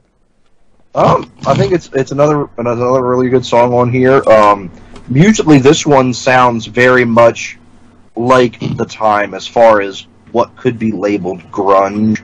Um, I think I really like Zack's vocals on this one, and I think Tom Morello does an absolutely beautiful solo on this track. I think it's an underrated track on the album because it, it sounds so different to the rest of what they would come to be known for. I agree with you that I thought this was way different. I almost picked it, but another song like woke me up. But uh, Jerry, what do you think about it? Actually, this isn't awful. I actually kind of like that. I just don't, can't stand the singer, but the music is really well done. The the, the the the arrangement was really not bad. So I'm gonna give this a three out of five. All right, what I thought about it. Musically, this song is Doomy Sabbath with a little maiden added. Fuck, this is so good. Zack has a really good rhythm with the spoken word. This song kicks ass. What a be- like like you said, Joseph. What a beautiful guitar that Tom plays in the middle of this, kind of jazzy, like kind of like Rik Emmett Emmett ish from uh, Triumph to me. I fucking love this song. It fucking rules, Charles. Well, I mean, to me, we get a bit doomier type feel to this track. Um, it's got some pretty cool drumming on it from Brad Wilk, your favorite member, and uh, Zack De La Rocha's vocals are fantastic on this. Uh, such intensity to his voice. Tom Morello's solo is actually a thing of beauty and he was relying he was relying less on the bells and whistles that he could be known for. He just plays an extremely tasty solo on this. I do like where they're going with this track, but I would have to say I have to be in the mood to listen to it. Kind of like Alice in Chains, man. I love Alice in Chains. I love them. But Lord, do I get depressed after listening to them. Like it, it's kind of like that. Like I, I do like it. I think it's a bit filler compared to the previous what I heard, but I could see it being perfect if I was in the mood for it. So it's not a dud, but it's iffy. But I do like it, but I have to be in the mood for it. All right, man. Let's get to the next track, "Bullet in the Head," which Joseph picked. So here it is on the Freeform Rock Podcast.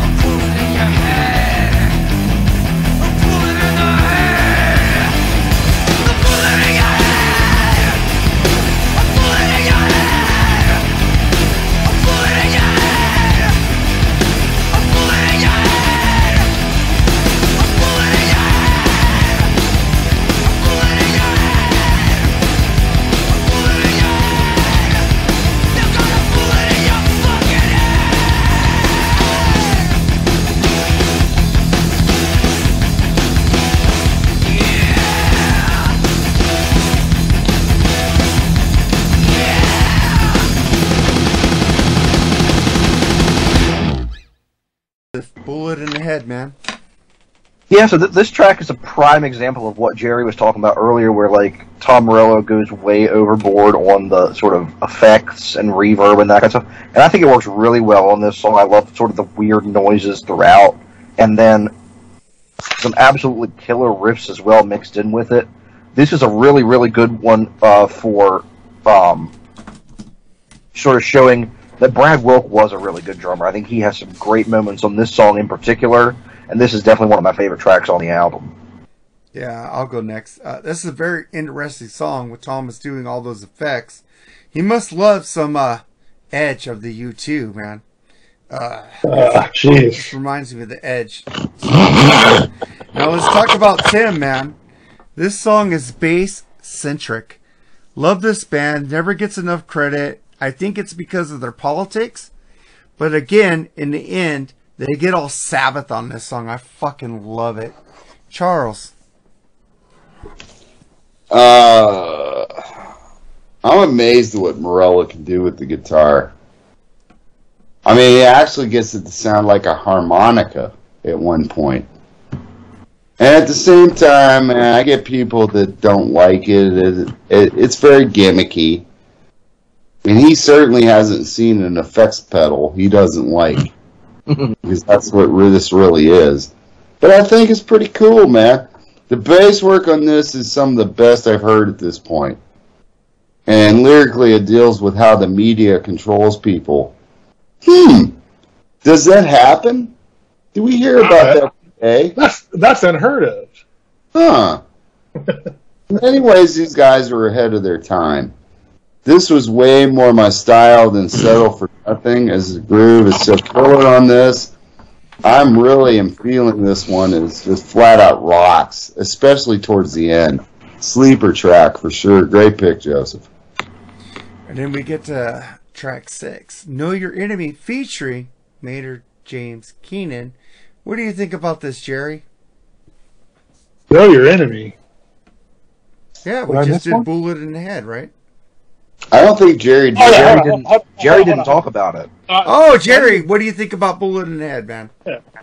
Well, oh boy. um, Maybe that's Like why said I want to before- ask you. Yeah, I mean, I, I, like I said before, I just don't get the appeal of these guys. Um, it's it actually hurts my ears at times. When I was listening to this, man, just the noise coming through my headphones, man, I was getting kind of annoyed. Can we please put on load?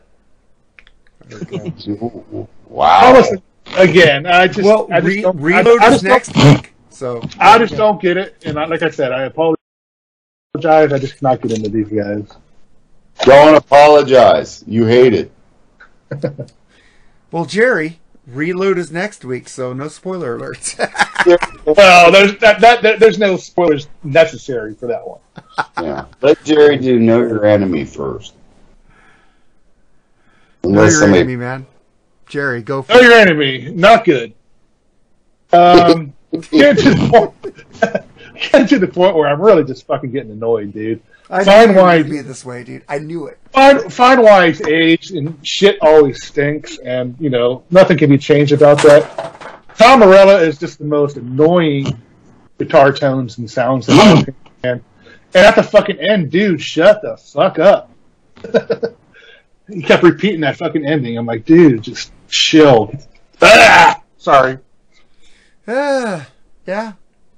But you like you like a lot of crap too. But uh, Joseph, what do you think about it? Um, yeah, no, I think this is a really, really cool intro. Zack has a great flow on this. Musically, I think it's one of the coolest songs on the album. I love the eerie vocals that Maynard from Tool does on uh, the later part of the song. I think it sounds really, really cool.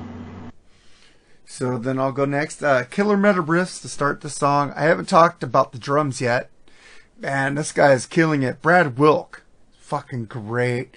Tom was playing his ass off. I love it. Not a bad track yet. Charles, what do you think about it? Oh, Morello's manipulating the toggle switch uh, to create that synthesizer effect. Uh, just badass. Uh, once again, this groove is just so cool. You can bob your head to the riff. Man, these dudes just have one of those grooves that I guess I guess I can understand people like Jerry not feeling it, but I'm not one of them. Song features Maynard from Tool, who was actually auditioned being Rage, by the way, uh, on additional vocals, and Stephen Perkins, band I can't stand, Jane's Addiction, I love that band. back during the section featuring Maynard. Can't stand that. What? Oh, I hate him. Once Oh, again, we need to do a review of Ritual. There you go. Uh, that'll be us against you. Once again, very imaginative guitar work. I mean, maybe I'm just easily impressed, but man, this is one badass song and inspires this bumpkin all day. Killer track here. Well, like I alluded to earlier, uh, my I picked the track "Wake Up," so here's "Wake Up" on the Freeform Rock Podcast. Sorry for interrupting the podcast. I just want to take a second to thank all of you for listening. Please take a second to leave us a five star review on Apple Podcasts and follow us on Podbean. And join the Freeform Rock Podcast community on Facebook. Now, back to the show.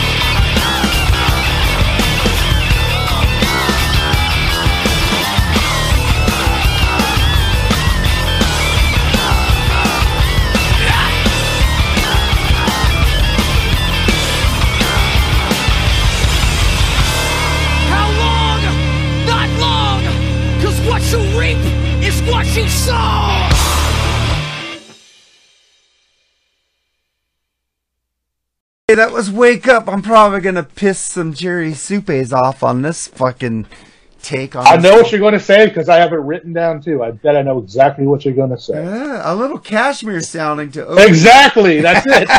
I wrote it down too. a little Casper track to open this song. A fucking killer Tim bass line.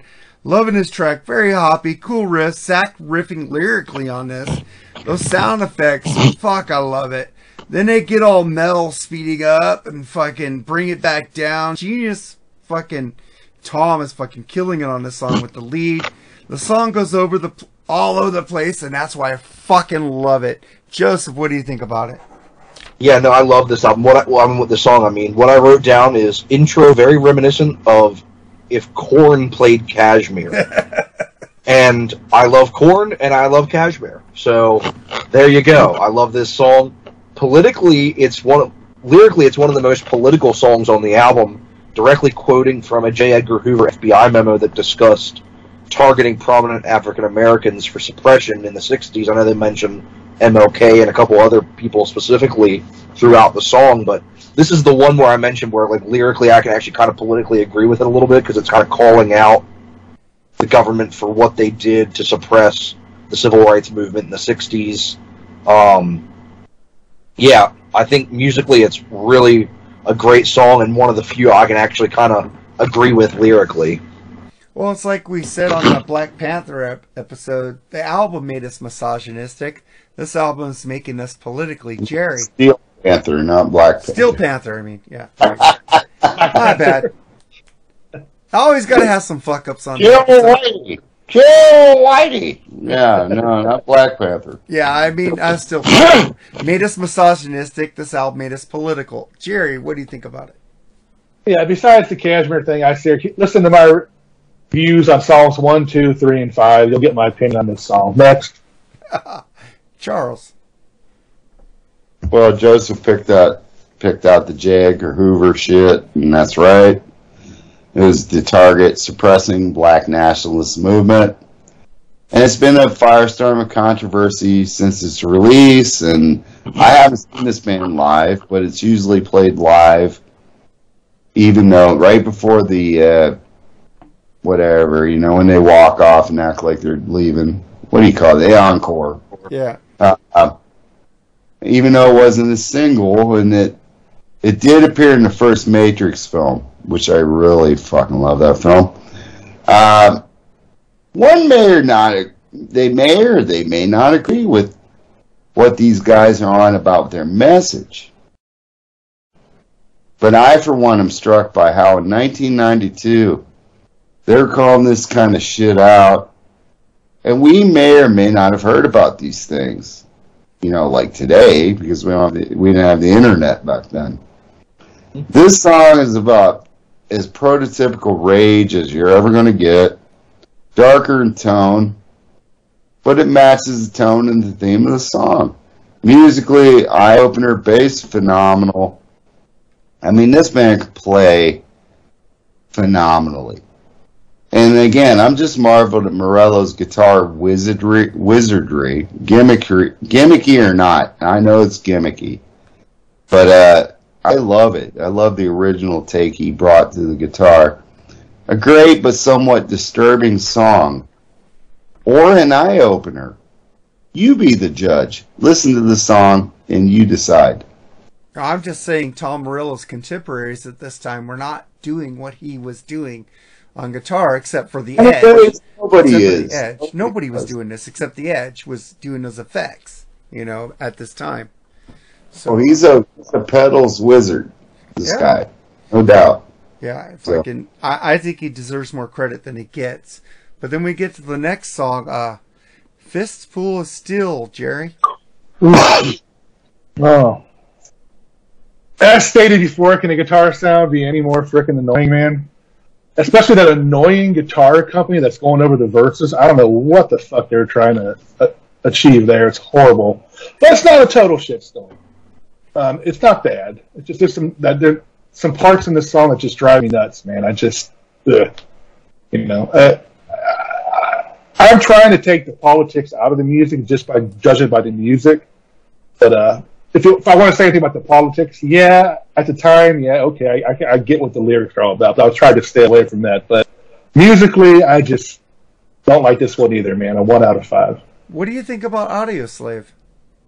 I do like that one song. Doesn't remind me. That's about it. That's it. You don't like Cochise and Head like a stone.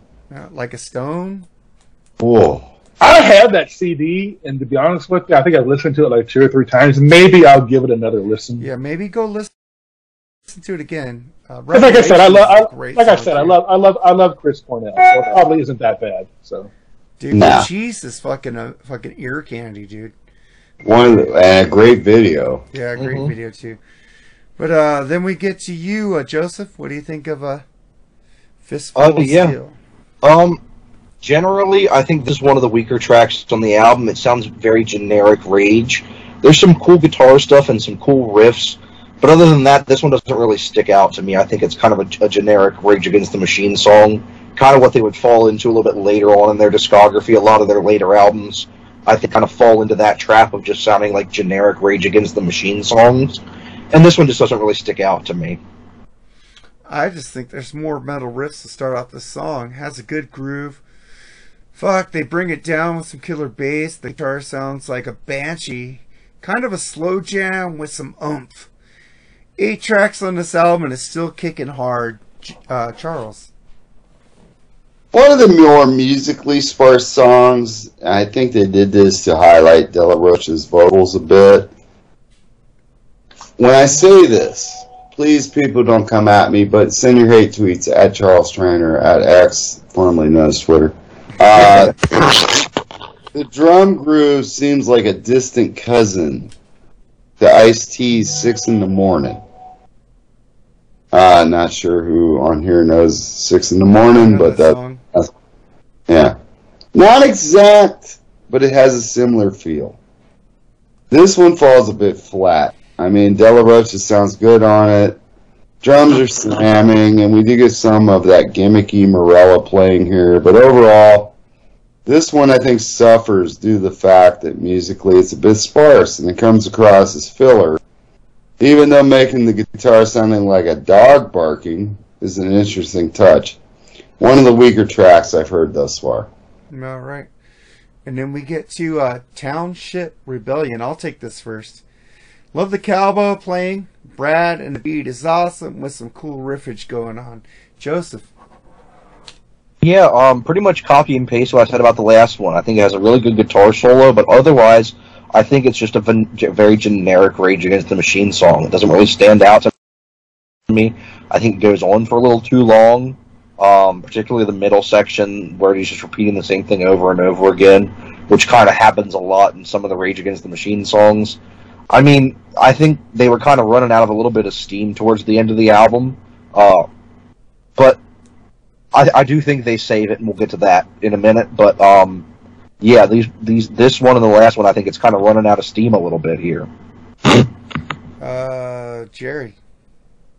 a Township Rebellion. That's what you're on. Yeah. All right. Um, repetitive and boring. I think. Do I hear Lars drum sound on Saint Anger Uh, a little bit in this? There's some weird. Is it, is it a cowbell or is it a drum? I don't know. There's some weird, some weird fucking horrible percussion in this song. Uh, but the soloing is actually not that bad. I do kind of like its playing on this song. Um, I, you know, I'm just ready to be put out of my misery here, but I'm going to give this one a two out of five, just for the solo because I think it's a pretty good solo. Charles. Well, for a 10 track album, it's almost an hour in length. And as because most of the songs are over five minutes in length, another filler track here, even though it even though this album has the supposed perfect track count, I'm thinking this album was about a song or two too many, this is starting to get fatiguing to listen to, is this one did even less for me than Fistful of Steel. And it's because I don't think there's much to this song, and not even Morello's gimmicks can save it. Nothing really stands out. I think everyone knows they should be doing better than this. And I kind of agree with Jerry though. The, about the best thing is the odd sounding guitar solo Morello has on it, but just a little too out there for me, and it was boring overall. All right, and I'll take this one first. The last track on the album, "Freedom." This song is so fucking cool. Almost picked this as my track, but that one reminded me of Led Zeppelin and Kashmir, so I picked that one. This one fucking rules. Those guttural screams Zack does is metal as fuck. The groove, the rhythm section is doing fucking insane great work. Great album from start to finish, but I have to say, I did do something different with this album. I listened to it at work with my headphones twice, and I put it in my car with my 12 inch woofer, my fucking great stereo system. This is an album that needs to be played not on headphones. You need to fucking feel the fucking sound, the bass, the guitars, the drums. This is why Brad Wilk fucking rules. Because you say not? Did you you say not on headphones? Don't listen to it on headphones. You think need to feel the fucking sound. power. You don't feel power on headphones. Pink Floyd is a What kind of great. headphones do you have? What kind of headphones? Do I got have? Bose headphones, dude.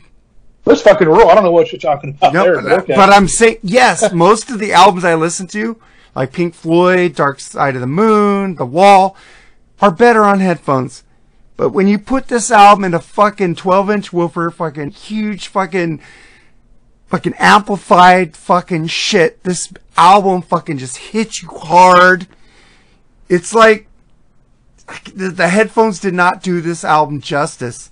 You need to fucking feel this surrounded by fucking speakers. Fucking just open your windows and fucking listen to this album. I give it 10 out of 10 bong rips, man. Charles.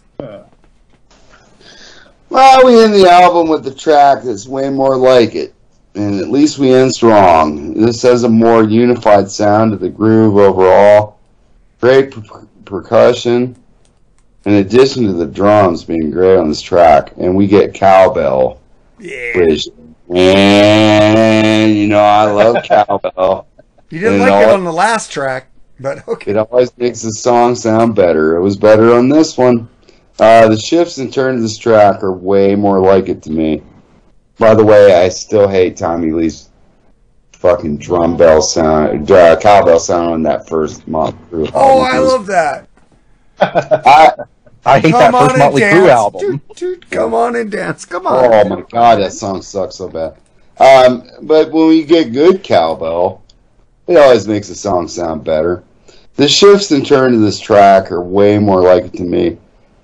In the end, I'd recommend this album as a whole, even though I believe it really should have been a nine or an eight track record, and it could have been one of the best of the year 1992. Which it may still be, but I wouldn't say it's the best to me. But a hell of a start.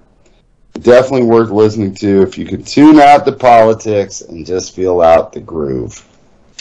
But the thing is, this is like one of the first few albums that I tried on headphones first, twice, and then I put it in my car for two days straight.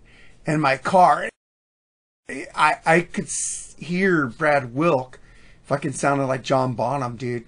I couldn't hear that on the headphones, but in my car with a great stereo system, dude, this shit needs to be cranked up to fucking 11.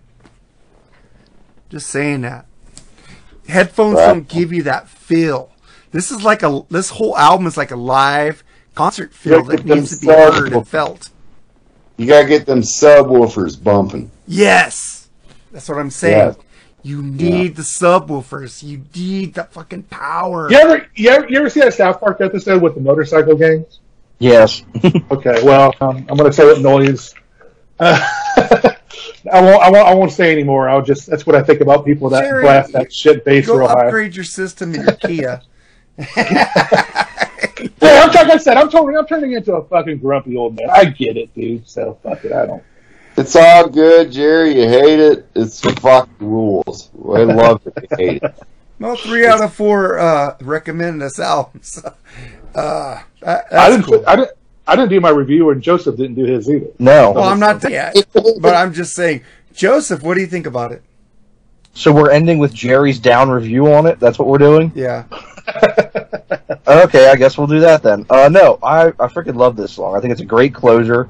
Memorable riff, cool vocal flow, some really unique breakdowns throughout the song, and tight musicianship make all all that makes this a definite highlight on the album, and it's a great way to end things. Plus, and wrap it up with another killer Tom Morello solo. I think it's a great, great, great way to end the album. So Jerry, shit on it. Oh god, I was so happy when we fucking got to this song. I fucking just was ecstatic. And I fucking listened to it. And I fucking loved it. Yes. Wow. Best fucking song on the album by far. And the vocals weren't even that annoying. Um, the leads were slick. The bass playing mixed in with it was fucking perfect. It had a couple little repetitive, typical Rage, you know, riffs in it. But I love this song, man. This is a five out of fucking five, man. Way to go. I actually listened to this song twice to make sure I wasn't fucking dreaming or something wrong, so stand behind it. I'm just telling everybody out there listening, upgrade your stereo system in your car and listen to this album. Just saying. But uh, that was our review of Rage Against the Machine's debut album. Thank you to uh, the star, Charles Trainer, for picking this album. Because Lee would have never let me do this album. I appreciate that, Charles. No problem, man. We we're we like rock and metal on this show. Yeah. Yeah, we don't go for a fucking But- uh, mascara Even if suit. Jerry don't like, even if Jerry don't like it, but that's Hey, I, lo- I loved one song, man. So that's a start. hey man, it don't matter. Fucking hate, hate, hate, hate, hater players ball. I fucking love it. Hate what you hate. But I mean, like I said, I just in the end, it's I could tune out the politics. I like what Morello does with the guitar. Mark loves Brad Wilkie. Uh, And, you- uh, because when I listened to it in the car, I could hear the brilliance of Brad Wilk. That's why. and Commerford. Oh yeah, because Dude, that dude fucking rules. they both work together perfectly, man.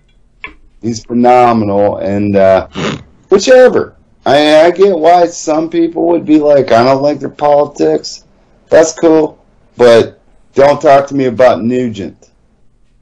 There you go. Because I'm a believer in tune out the politics, listen to music, and Jerry didn't like it. That's cool. I'm with it. I think Joseph was more closer aligned with us and a couple few tracks. I agree. I think it was maybe I'm wrong, but I think it should have been an eight track album. I agree, and we we picked the same What you, two what songs. you for saw, that. you would kick out, you would take out songs eight and nine. Yeah. Yeah. All right. Yeah, they were lame. Uh, they sounded better with a great system now. So I was going with the sound.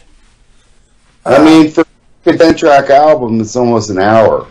Yeah. It's Yeah, like- some long Yeah. songs. Def Leppard caused that shit, right? And to And be fair, I'm going to call Mark on one thing. I mean, wasn't De La Rocha's lyrics a little bit repetitive? oh yeah, but the music was so good, and he Yeah. he flowed so good that it didn't kill me. But see, sometimes there's exceptions to the rules. There it is. I'm just glad we we tried something a little different. We did Nugent, so we need to do the other end of the spectrum. And hey, fuck it. Yeah. We all like except Jerry, so that's cool. All right, man. Jerry, any final thoughts, man, before we get to our tracks of the week? No, man. I mean, it, it was actually fun doing the show. I mean, I you know, it was kind of nice to revisit it just to give it another shot. Um, I don't, like I said, I like a couple of their songs. They're not, they don't totally suck in my opinion. So, um, yeah, it was fun reviewing it. I mean, going through it again. I still don't like it, but I gave it. It was fun revisiting it again. You know what I mean? Yeah. Joseph, any final thoughts? Yeah, no, I think it's. I, I, I love being able to talk with this. Isn't a band that I, no- I would normally really talk about much, but I've really enjoyed the album. Um, like Charles said, I definitely cut it down to an eight-track album, make it more like a sort of uh, Ride the Lightning, Master of Puppets length. I mean, that that was an eight. Those are both eight-track albums with a lot of longer songs on them, and I think that that works really well for the flow of it. And I think I'd do the same with this. Cut uh, tracks eight and nine off this album and cut it down to an eight-track album. I think it would flow a lot better and it wouldn't kind of tail off to the end because I think they kind of lose some steam there towards the end of the album the way that it's set up now. Uh, I I kind of agree with you guys. Eight and nine are not the the biggest tracks on this album. Yeah, an eight song album would have been perfect because you start off with Bomb Track and end with Freedom. That's fucking amazing, you know. This fucking band, I think, is very underrated musically because their politics, like Ted Nugent. So Good they're call. kind of in the same boat there. Give, Yeah. give me some Nuge any day of the week. Well, I like Nugent better, but I like both of them. no. Any final thoughts, Charles? No, I mean, I'm just glad we did something that will make people stop and think. And uh, I challenge people anytime that, that they would be like, oh, fuck that. we'll actually do what Jerry did and listen to it before you say fuck it. Like we did Tay Tay on this fucking show. and that, I mean, you listen to it before you talk about it. Listen to it. I agree. And if you don't like it, cool. But just to make blanket statements when I heard they're this and yeah, they are this. But Nugent's this as well on the other end. Listen to it. If it's not for you, cool.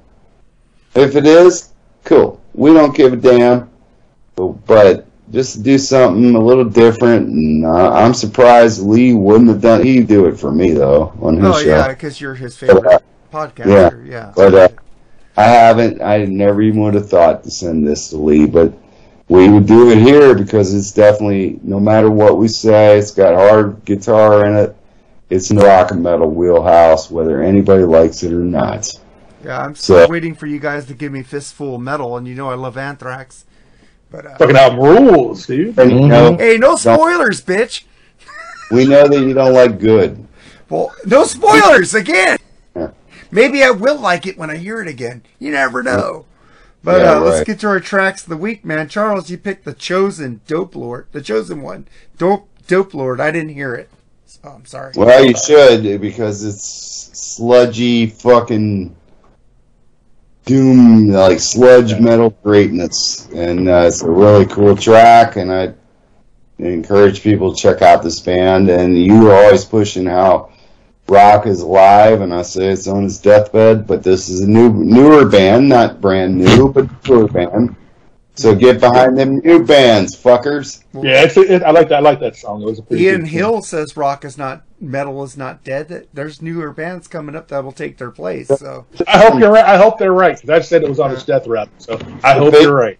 The bassist from Judas Priest, yes, who does nothing. Okay. he, he plays. he just Does sits there, he? and goes up and down. Yeah, but uh, Jerry, did you pick a song to make it a joke because you didn't really care for this album? You picked the theme song for WKRP in Cincinnati. What's wrong with that? Nothing. Great it's a great song. I was, wa- I I was watching it. I was watching. I was watching it when you told me that, and I was like, let's mix it up a little bit. Let's put something totally fucking out there and sucky. So that's why I picked that Sucky. one. It's not sucky to me. Should have Baby, picked if you remember, Everyone, remember whatever became of me. I'm living on the air in Cincinnati. Good fucking show. Johnny Cincinnati, Fever rules. WKRP. If I had it Johnny, back, Johnny pick- Fever rules. If I had it back, I'd have picked the Xbox theme song. That's a good one, yeah.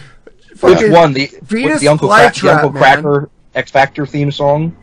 No, oh, the original. The, ori- the X Factor was the same dude. Who did Jericho's song? Guy you know? sounded like Um, the I'm not- dude from the DX band. Sounded exactly like Zack De La Rocha. he yeah, but who did who did the, who did Jericho's song? The Break the Walls. break the Down? walls down? I'm The not sure. Dude, the same dude. Is it the same guy? I think it was. Was the same dude. It's like they found this dude that sounded just like Zack De La Rocha. Yeah, he did. Yeah. This guy. D-Generation X. Mark, listen to that song one time. All right, is that the Something- band Nate likes? D-Generation. No. No, Oh, no, it's, no. a wrest- it's a wrestling theme song.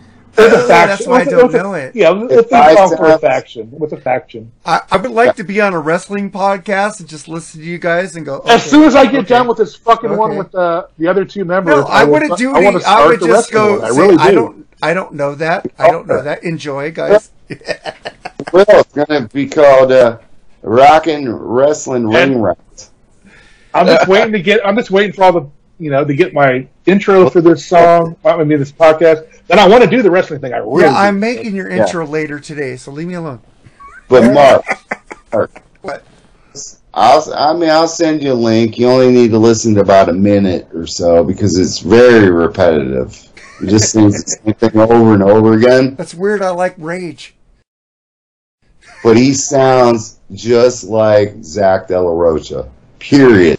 The music doesn't really. It's a little bit like watered down.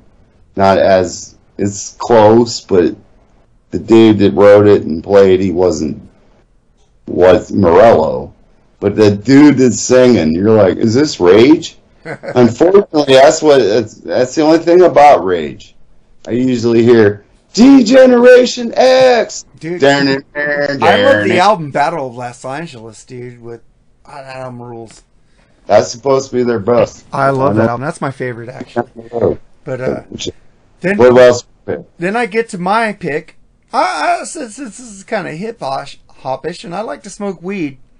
I pick Cypress Hill. Hits from the bong. All right, I like. Cypress Hill. Nice. I'd like to do a review of their debut album one day. Uh, Yeah, And then Joseph, you picked a fucking great track too. Frank Zappa's Black Curtains, man. Black napkins. Black Napkins. My bad. How did I write Black Curtains? I, I think you wrote Black Curtains. I did not. I did not. Because I usually copy and paste what you guys give me. Ah, my fuck up. I fucked up. It's Mark. You're used to Mark fucking up. But uh, I would like to thank Joseph for being on here, man. You fucking rule, dude. We love you. Uh, you're always on both shows, man. We love you. Uh, I can't wait to do that new show we're doing this week. I'm not because that'll be weeks later after we talk about this. That's going to be awesome. Nobody talks about that band. I'm just going to say ELO. So go back and look at the the BS sessions. That's the new name of the show, the BS sessions. So check out us on YouTube.